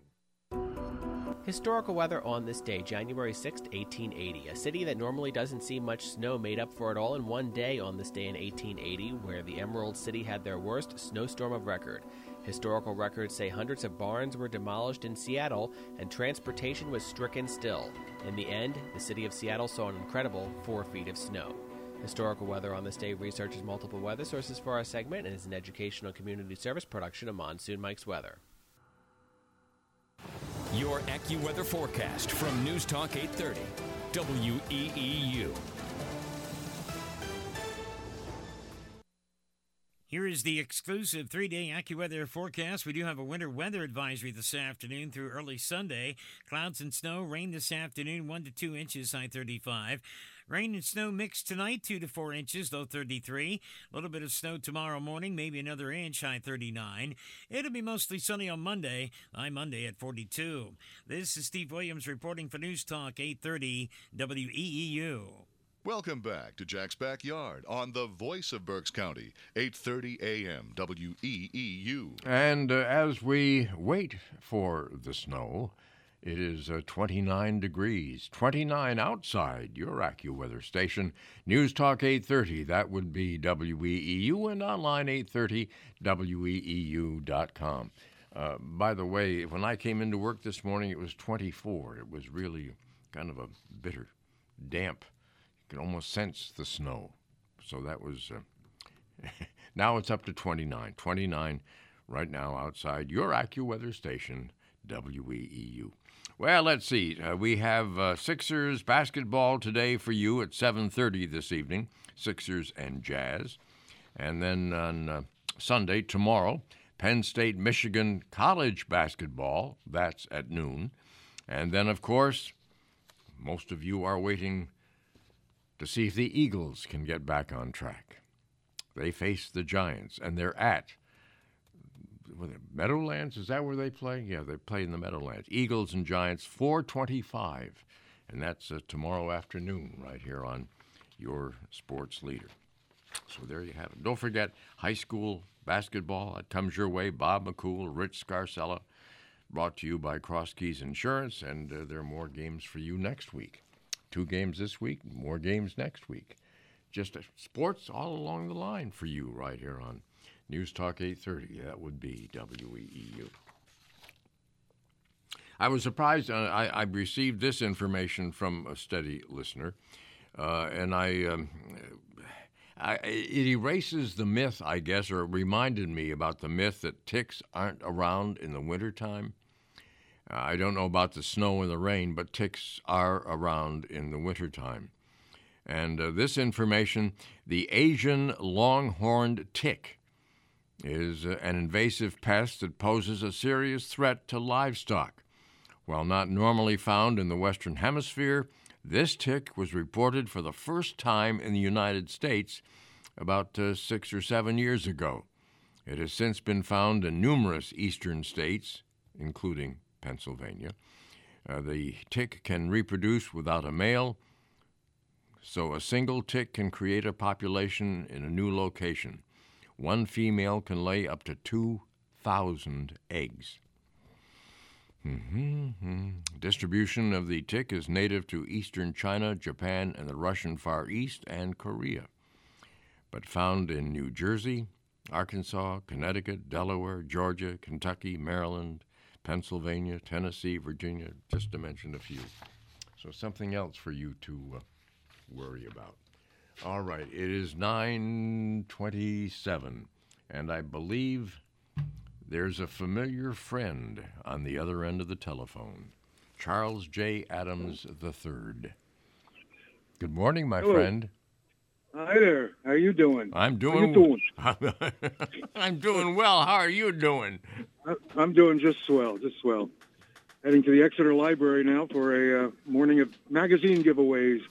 So uh, you're in the area, come 10 to 12 at the Exeter Community Library. I'll see you down there. Anyway, I wanted to talk about Jim Brett, of course, for a couple minutes. And I guess you know why. We go back, huh? Yes, indeed. I gotta gotta say, um, I wrote about thirty some books on ghost stories in my laughable career. What I laugh at as It career. was not laughable at all. well, anyway, it was uh, actually Jim Brett was one of the. Uh, he kind of helped kickstart that whole that whole thing. You know, uh, with the, the tales that he told of Hawk Mountain and Schaumboch's and uh, and uh, and Albany Township in general, mm-hmm. the whole ridge. And he was a, a incredible storyteller and uh, just hell of a guy, as you know. you know. Yeah, I, incredible. What more I can say about him. I like the storyteller. Yes, yes, very true. Yeah, he true. was that, and you know. So anyway, I just wanted to mention that and uh, and mourn his passing, but celebrate his uh, the fact that he he once existed on this planet. so I appreciate that, Charlie. Was anything unusual about the, the report from Albany Township up that way with with ghosts? Oh, well, it was, uh, yeah, it was, because it incorporated uh, a lot of history. Started off with the, uh, the French and Indian War era, you know, that uh, may have left some ghostly imprints, if you want to call them that, paranormal, supernatural Mhm, imprints. mhm. And that extended through Schaumboch's existence there. Uh, and then uh, all the way through Jim Brett living in the Schaumbochs and on and on and on. So, and again, he um, he kept those stories alive and uh, was easily. I'm, I'm at the bank uh, right now getting a, uh check cash to a drive-through. So if you wonder why, being- okay, thank you very much. Okay, bye bye. Okay, this is double tap. This is uh, what do they call that? Uh, multitasking. Anyway, um, yeah, he uh, he he uh, loved history as much as he loved nature, uh, and uh, he was able to uh, to incorporate history into his uh, tales of the paranormal, the unexplained. And uh, again, that's what helped uh, kick me into the, uh, the storytelling aspect. Know, we, we did countless ghost tours up in uh, Yes. on Hawk Mountain yeah. you know, over the years. Well- anyway, just wanted to mention that. Well, you did good, my friend, and I appreciate that. And uh, thank you for remembering Jim. I'm glad you called. All right. Take a, have a great day, Jack. Thank you too, Charlie. Bye we got to get together again. We got to get together. Okay. All right. Indeed. All right. Bye. Bye-bye. There you go. See Charlie J. C. J. Charles J. Adams III. Always a pleasure to have him call feedback. 610 374 8800 out of the area toll free 888 401 0459. Always a pleasure to uh, welcome a past president of the Baird Ornithological Club and compiler hard-working compiler of the Reading area Christmas bird count. Lucy Cairns joins us. Lucy, good to have you with us this morning. Hi, Hi, Jack. Thank you very much. It's a good day, isn't it? Yes, it is. Uh, before the snow and perhaps even after the snow. Right, right. It's all good. Um, yeah, we had a really good day on the Reading Christmas bird count this year. I'm particularly pleased about the number of participants, um, which has remained strong the last few years, and we got eight new uh, volunteers for counting in the field this year, including a couple of very, you know, knowledgeable and experienced birders and some very novice birders, including a couple of college students and Art Zdankwit's grandchildren. So it was a really it was a good group this year. Oh, very good. I'm glad. What, uh, Lucy? What about how, what about feeder watchers? Did you have more or less this year? Oh, I'm not sure what explains this, Jack. Um, after your after I appeared on your show last time, I was contacted by three, I think it was three new volunteer feeder counters, but unfortunately, none of them lived in any Oh. of the count circles. Oh, that's So- a shame. That's a shame. And and in the end, uh, I only had eight feeder count reports submitted compared to I think it was 24 last year. It was a big decline, and all I can say is, you know, I know it's a real busy time of year, and the weather was pretty dreary, and perhaps there was just little activity at a lot of people's feeders that day, and it. Uh, but I'm going to hope for better next year, but that may have affected to some degree our count of some of the common feeder birds. Maybe a little less this year than the last two years. What was the total species? Um, we had 80, Oh, very. which is six more than last year and very similar to the recent average. Okay. Um, in terms of total birds, uh, just under 20,000, but about 65% were made up of starlings, robins, rock pigeons, and Canada geese. were there any were there any snow geese reported? No, Okay. no, not a single snow goose. Now, for the first time since 2012, we did have um, northern saw-whet owl reported. Oh, great, great. And this was due to one of our new, uh, you know, uh, highly skilled field observer volunteers who went around Lake Ontelaunee and used playback. Uh, he thinks there was a third, but he couldn't confirm it, so Mhm. he reports two. So that was something new. And um, also found during count week, but not on count day, Lapland longspur and snow buntings. That's that's a first. That's a first that I've heard uh, this year, or Okay. recently. I, I guess I should say recently because we're only in the sixth day of January. Uh, the the only um, uh, bird unusual enough to merit a rare bird review by our regional editor was the Lincoln's sparrow found by Rudy. That's good. Um, yeah. It's apparently you know expected in Pennsylvania during migration, but it winters in southwestern United States, Mexico, and Central America. So not usually here at this time. What what kind of raptor count did you have? Um, we had, well, Bill Uhrich found both Reading peregrines this year. Um, we had nine American kestrels, which is pretty average over the last 10 years. Um, the red-tailed hawk count was uh, at a, a kind of low at 38. That's the first time it had been under 40 for the last 10 years. But I just don't believe that red-tailed hawks are in decline in Berks County. They're all over the place. So I'm not sure what. uh, and bald eagles are doing great. Uh, this was a 10-year high of 15. This is the fourth year that they've been in the double digits. Well, that's so great. bald eagles continue strong on our count. And probably Yeah, growing, and- probably growing in numbers as well. I yeah, I believe so. And um, the tufted titmouse and the chickadees, who both you know suffered that drastic decline um, I think that was t- 2018. Uh, they've continued their recovery. You know, the chickadee count is right up to, you know, it's it's usual Mhm, this year, It was a little higher than last year. And the titmice are, you know, the count was about the same as last year. So we're happy for that. Now, you mentioned the chickadees. We- I'm assuming Carolina's chickadees? Well, it's interesting. Last year we had a lot of, um, you know, well documented black-capped Yeah. chickadees. I forget how many. This year we didn't have any uh, well documented black-capped chickadees. I guess the ones we did have came down from the north, probably, as compared to the uh, Carolina chickadee, which is a resident. Right, right. So I guess the black-capped found what they needed further north and didn't didn't have to come down uh, as yet this year. Maybe we'll still see some.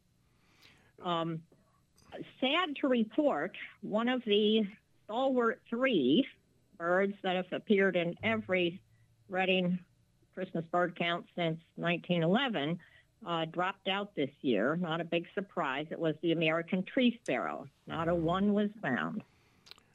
That, that's uh, I that's that's really interesting because uh, they usually I'm trying to remember the last uh, count I did and they was they were always rural. I, I don't think I ever saw any in in in an, uh, a, a populated area. Ah. Yeah, on partners in flight, they're listed as still common, but in steep long-term decline. Okay. Okay. I'm not sure what might account for that, but no tree sparrow on December 17th. Um, the other stalwart tree, American crow, was uh, kind of low this year, only 137 with a 10-year average of 366. The dark-eyed junco was a little low. A- Again, th- th- with the juncos, maybe the, the fewer, um, you know, feeder counts affected that. Mm-hmm. But um, but a, a few fewer dark-eyed juncos this year. But no, no definite strong trends with those birds. What about birds like uh, the the cardinals and blue jays? Did you have fairly good numbers with those? Yes, we did. Good. Yeah, yeah, yeah. Um, hermit thrush was the highest in the past 10 years. We had 27 hermit thrush. I, So- I think uh, that Mike also had a large number of, of hermit thrush too. That's that's good news. I mean, I, I don't know what they're going to do with the snow and the cold, but uh, we, we hope they stick around. Right, right. What about robins, Lucy? Um, well, there was a strong showing by robins, but, um, you know, nothing terribly unusual. Again, they, they, those numbers seem to fluctuate a fair amount from year to year. Mm-hmm, mm-hmm. Uh, you know, I feel like I'm seeing a lot of robins, but um, it was not a high number, you know, looking over the past 10 years. So Um, yeah. I assume that you really were then pleased with the results of the uh, the count this year. Um, yes, absolutely. And I think, uh, you know, if people had a, a really good day. I, I know I really enjoyed being out in the field uh, with, with my little group. It, it was a really good day. I, I was out until after dark. Now, I wasn't officially counting the whole time, but just couldn't bring myself to go back inside. That, that, ladies and gentlemen, is a dedicated birder. and and let me just mention the most uh, interesting uh, sighting that I had that day while I was doing the count was from the parking lot at Granite Point in the heart of Raya Missing. I was with Holly Armbruster, and she spotted a male American kestrel fly to a utility wire uh, right about at our eye level between that parking lot and the Y Missing Family Restaurant, and it had a uh, uh, uh, quite a meal with it. It had a freshly killed vole, and it perched on that wire and set about uh, having a nice dinner. So that was That's great. unexpected. That's great. Unexpected. But, but did you have a lot of gulls? Um, not. Uh, I don't have the number right in front of me, but I I did take a look, and I think ring-billed gulls, in particular, which are our most numerous ones, were not particularly high this year. you know, not, nothing drastic, but Well, it sounds like you had a really, I mean, I, I really appreciate all the work that you do and uh, really am glad that uh, you took time to join us this morning with that uh, Reading Christmas bird count. And we hope perhaps next year we'll get more feeder watchers and maybe even some more folks wanting to go into the field. Yeah, we do need fresh blood every year because, you know, there's a certain number of people who just, you know, can't keep doing it or can't do it that particular day. So it's it's fantastic to have new volunteers at any experience level. Well, I know you'll be with us to uh, promote it, and I look forward to that, Lucy. Thank you, Jack, very much. Thanks so much for joining us today. You take care and have a great new year. You too, Jack. Thank and you, all your listeners. Thank Bye-bye. you, Lucy. Bye bye. Lucy Cairns, compiler for the uh, 2023 Christmas bird count. Uh, also 2024 for Mike Slater. So there you have it, folks. Be prepared for next year. Our telephone lines are all open 610 374 8800. Out of the area, toll free 888 401 0459. By the way, I, I mentioned it during the first hour today, but I want to thank Oley Valley Feed for coming back on the program. Uh, they're going to have a bird talk on the 27th, so mark your calendars. And by the way, a good selection of bird food always at Oley Valley Feed. So uh, I thank them for joining us in the backyard.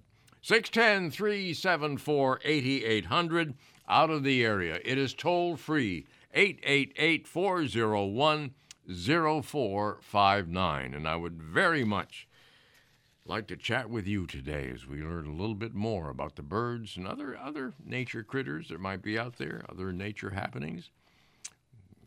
Let us know. Maybe if you have a question, you need some a problem that needs solving. We have listeners out there that can do that. Absolutely. Okay. So I, I looked for stuff to. I always have a bunk, bunch of stuff to talk about since there are no phone calls.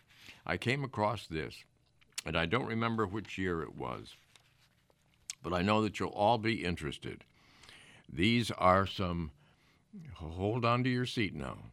These are nutty facts about squirrels. And I know how all of you love squirrels. I think Carrie sent me this years ago. Squirrels can find food buried beneath a foot of snow. A squirrel's front teeth never stop growing. Squirrels may lose 25% of their buried food to thieves, like uh, blue jays. They zigzag to escape predators. Squirrels may uh, uh, prefer to bury a nut uh, to throw it off to potential thieves. Uh, let's a, a, a, newborn squirrel is only about an inch long. Did you know that? Humans interacted with squirrels in most of our city, uh, in most of the cities. Squirrels are adaptable and uh, are intelligent, as we all know, and certainly entertaining. Uh, they balk uh, to keep they they bulk up to keep warm in the winter, as you probably can tell, as they raid your bird feeders. And uh, squirrels don't uh, dig up all of their buried nuts and whatever, and that results in more trees. Did you think about that? I, I have your name down here, Carrie, so I assume you sh- shared that with me. So thank you very much. I found it amidst many of my scrambled papers. Well, let's see where we are here. Okay. Let's uh, let's go down into the Oley Valley to say good morning to our friend Pete. Pete, how are you today? Oh, very good, Jack. How about you? Good, thank you. Thank you for calling. Yes, uh, we were up at to Middle Creek on Thursday, uh, and uh, it was it was a nice day. It was it was a little, little chilly, but uh, we did see a few different uh, different. Let's see, we had hooded mergansers, a few a few pair, and of course the common mergansers. There are quite a few of them out there. Uh, a ringneck duck and uh, a couple shovelers were working around the ponds. Uh, let's see, two adult bald eagles and two immature bald eagles, which is always fun to see out there. Absolutely. red tails, a couple red tails, and the uh, kestrel was on the. If you're walking down to the, uh, the You're cutting in and out, Pete. Hello. Gosh, Oh, wait, why is that? Okay, there you go. Okay, I'm sorry about that. So anyway, the uh, the bird box that's as you walk down to Willow Point up in the field, the uh, kestrel was on top of that, which we see very often. So it, it was a good day. It was a, a bright, sunny day, but a little chilly. Uh, the the and kingfisher was was working along the pond along the road there, so it, it was a good day. Good, good. And and and here we have where where our owl box is the other day. Uh, there's a limb about three feet above there that's that's half dead, and the female pileated woodpecker was working along that while three feet underneath was the box with the uh, poor little screech owl trying to sleep. So it was it was it was interesting to see that. That that was kind of neat. We we never noticed the pileated there, but she was working along uh, some of the dead part of the limb there and knocking pieces that probably fell onto the box, if not in the box where the owl was sleeping. So that was that was pretty much fun watching that. So and you'll get some pictures, I'm sure. Oh, that's great. Thank you for those. Thank yeah. you. Yeah, it's just it's just uh, it's just neat just seeing what's going. on. And uh, brown creeper's been around, which I which I always enjoy a brown creeper. I think I think they're a neat little bird, and I always wonder how they make it through the winter. They're so tiny, but they're working along the edge of the uh, edge- edge of the woods on the bottom of the trees and up through, so they're pretty busy too. So that's about it. Well, great report. My goodness. By the way, how what was the water level like at Middle Creek? Oh, what's up? Uh, we we spoke to a, to a fellow up at the up at the visitor center. Uh, the water level's up high. Uh, I'd say maybe a hundred, maybe hundred swan were there. Okay. Uh, of course, a lot of Canadian geese, but the water level's all all the way up now again. Uh, so uh, the the shovelers actually were a little bit well. The shovelers were doing the circles by themselves. It was strange to see a a male going around the circle, and and, uh, and he was explaining to us about how you know the the lowering the level and bringing it back up has has really you know brought back some aquatic life uh, under, underneath, and uh, they did they did trap a lot of lot of carp. And they plan to do it again this year, apparently, to uh, try to remove some of the carp that that's uh, causing some of the issues up there. Yeah. Well, I appreciate that, and I'm glad you saw the tundra swan. I, I, weren't, I was not aware that they were there, so very good. Yeah, I, I'd say I'd say perhaps a hundred. You know, stretched out across the lake, different different places. Uh, uh, to the left of Willow Creek, of course, and and out in. I'd, I'd say maybe a hundred. It's hard for me to figure in numbers, but I think that's a that's a good round figure. Well, good. I'm glad you had a good day, my friend. Okay, bud. Take care. You take care too. Bye. This is the backyard, and we are right here in News Talk 830 WEEU. And uh, James is in the Mohrsville area. James, how are you today? I'm doing fine. How are you, Jack? Good, thank you. Good to hear from you. Hey, I called uh, a, uh, a month or so ago about the robins moving through Yes. with the red berries that we have in, on these bushes that we have back in our, our woods here. They've been moving through for uh, a couple of weeks now, but they're not going through in the big, gigantic flocks like they normally do. Mm-hmm. I mean, we were actually we take our dog for a walk every morning out, and uh, there was robins actually moving through yesterday. The, yeah, the uh, I'm getting, uh, as I mentioned earlier in the program, getting a lot of reports of robins. Uh, and uh, the numbers you mentioned probably. What time of day do you see them? Uh, I'm saying uh, morning, mid morning, something like that. Okay, so they're leaving a roost probably. Yeah, when you see those numbers. But we have, we like I said, these, these berries that we have, there's still a bunch of them hanging on. Uh, I don't know if they're uh, we call it a spice bush. Okay. They get berries, and I think the uh, invasive uh, honeysuckles get a berry on them. I'm not sure. Okay. But uh, the, these bushes have all kinds of red berries back here in the valley, and and uh, normally they come through in one gigantic. I mean, you, you it just covers the woods Mm-hmm. With robins, but they've been coming through in smaller smaller flocks. Well, you're still seeing them, and that's interesting because we're seeing more and more robins winter in the area. Yeah, we, yeah, yeah, we do. But uh, these, these were movers. They were, I because they were they were in a big group. They were on their way yesterday too. Well, I appreciate the report. Thank you so much, James.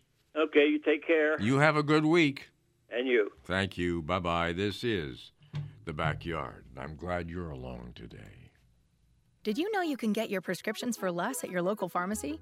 You can with GoodRx. It's the free app that can save you money on your medications. Just search for your prescription, choose the pharmacy and the price that works best for you, and then show your GoodRx coupon to your pharmacist at the drop off counter. GoodRx works at over 70,000 pharmacies, including Walmart, Rite Aid, and Walgreens, and it works whether you have insurance or not. It's easy to save. Next time you drop off your prescription, check GoodRx. To start saving today, go to goodrx.com. GoodRx is not insurance. Attorney CPA Joe Cordell. Business owners and professionals face special challenges in divorce court. They have to contend with allegations that they are earning more than they are, coupled with claims on their business or practice itself. Clients with assets depend on their divorce lawyer skills in these matters. Offices in Philadelphia, Radnor, and Allentown, Pennsylvania, and Mount Laurel, New Jersey. Joseph Cordell, licensed in Missouri and Illinois only. Michelle Ferrari, licensed in New Jersey and Pennsylvania. Online at CordellCordell.com. It's a brand new year, and it's time to put away all those holiday decorations. At Ocean State Job Lot, we've got totes and containers in so many sizes to make storage a breeze. Choose from over 50 options at prices you won't believe. Do you need a place to put those containers? We've got you covered with a vast selection of rugged adjustable shelving. Save on this week's can't miss closeout. Muk Luks slippers, boots, and leggings starting at $3.99. Get more for less today at Ocean State Job Lot. Peace of mind is knowing that everything will be taken care of when a disaster occurs. Hi, this is Skip Bell of Service Master Restore. If your home or business sustains damage from a fire, flood, or some other disaster, we are here to handle complete emergency cleanup, restoration, and reconstruction. This includes helping you navigate the insurance claims process. No one ever expects to need our service, but if you do, remember Service Master. Masters of Service, serving the master. Call 610 374 1881. PA 4208. Are you worried about losing your family home to expensive nursing home care? There is a legal solution to the problem. Join attorney Scott Ho for a free seminar Tuesday, January 9th at 6 p.m. at Berks Nature Conference Center off Route 10 near Alvernia University, or Tuesday, January 23rd at Weaver's Market Banquet Facility at the intersection of routes 272 and 897 near Adamstown. Register today at 610 374 5841. That's 610 374 5841. Join the Reading Royals for gritty mascot fun on Saturday, January 13th for Flyers Affiliation Night presented by Enersys. Enjoy a lunchbox giveaway, pregame happy hour, and gritty madness with Slapshot throughout the game. Secure our family four-pack ticket deal presented by Dollar Dental. Flyers Affiliation Night on Saturday, January 13th. Tickets available at royalshockey.com. Back to more of your calls on Jack's Backyard here on The Voice, 8:30 a.m. WEEU. Yes, that's us, and I'm glad you're along on this day as we all await the snow. Myerstown is where Joyce lives. Joyce, good morning. How are you? Good morning, Jack. It's wonderful always hearing you and your your other listeners, callers in uh, each each Saturday and Sunday as well. Thank you. Uh, I'm I'm cl- I, yes, I live close to Myerstown, and uh, we have a nice collection of juncos and sparrows and so forth. I think we have fewer. Uh, cardinals here. Is this typical of this area? Do you think, Jack? Or I haven't uh, heard of yeah, I haven't heard of any sh- shortage of cardinals. Uh, although some people aren't reporting the numbers that they had in previous years. Maybe the snow will change that. Yes, I hope so. We always like listening or having a, a view of uh, that brilliant red uh, Yes, cardinal color uh, each each uh, each day that it comes uh, at our feeders. Also, until pretty recently, I've seen kingfishers. No one really mentioned until the caller just before me, but it's always good to hear them. You can hear that that uh, that racking, that hacking kind of uh, sound that they they make, uh, usually over our canals, any of the canals or any of the ponds. I thought the kingfishers were really uh, more summer, spring, spring, summer, and fall uh, birds. Are they also here wintering over normally? To, to abs- knowledge? abs- absolutely, as long as they can find the open water. Are they? Yes. It's always pleasant just to hear them. I don't usually see them so much anymore, but uh, it's always good to, to hear them on the uh, uh, over over our over our lake or over the uh, the canal area. Yes, yes. But uh, so basically, that's pretty much the same. We don't have. Um, you were talking about the brown creeper and so forth. I don't see that much, but we continue to try our best. And also, we have a, a uh, it's called Stoever's Park uh, in Lebanon. It has a really nice open area if people want to go birding there too. Uh, it's um, near the Nature Barn, and uh, it's not Middle Creek. It's not of the expansive uh, area of uh, woodlands and uh, and and uh, meadows, but uh, we have that as well in Lebanon. So anyone wants to make their way to Stoever's um, Stoever's uh, Dam Park, it's uh, another location. But anyway, we love hearing from you. Thank you very much for doing such an excellent job. Plus, all the, the people who participated. I really appreciate it. Well, I thank you for your participation. I'm so glad. And so, and I will, we will keep uh, we will keep our eyes peeled for again cardinals as well. Don't have any blue blue uh, blue jays or anything out here, but it, maybe it's out in the woods. Perhaps it's not here in in Myerstown area. Did you have any unusual birds yet this year? Nothing that I can think of that, uh, again, uh, but I'm always delighted just to see uh, the c- congregation of what does come with uh, with the, the mourning doves uh, making their appearance, and of course the squirrels and so forth. but everybody, everybody uh, pretty much holds their own. They they don't try to enter into anybody else's uh, feeding territory and so forth. But uh, yes. Well, but, I'm uh, gl- I'm glad you called today. Thank you so much, Joyce. You take care and see more birds. Thank you. Will do. And Okay. we'll report if I find anything really unusual here in Myerstown. I appreciate it. Thank you, sir. Bye bye. Bye. This is the backyard. I can't uh, have time for any more calls today on the program. Certainly a busy show today. Thank you very much for all of the calls. Uh, you uh, you kept us going, and I appreciate that. That's what we're all about. Saturday mornings between Animal Radio and uh, Classic Rock, which comes your way following news at 10, which is just around the corner on this uh, Saturday morning. Well, let's see. While I have time, thought for the day. Thought for the day comes from James Montgomery, a British poet from the uh, late 1700s, who said, Birds, the free tenants of land, air, and ocean, their forms all symmetry, their motions grace. I'll let you think about that. Okay?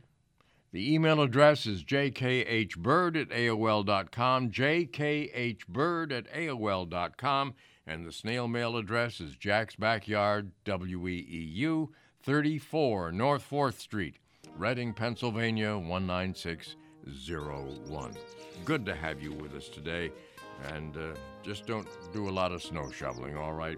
And uh, don't forget to feed the birds. Put the food out because the birds will be hungry with this snow, more so perhaps than ever. I want to thank uh, Sean Tansky for joining us as producer today on the program. Yours truly, Jack Holcomb, hoping you'll have an opportunity to enjoy our feathered friends. But you have to start it with a Bluebird Day today.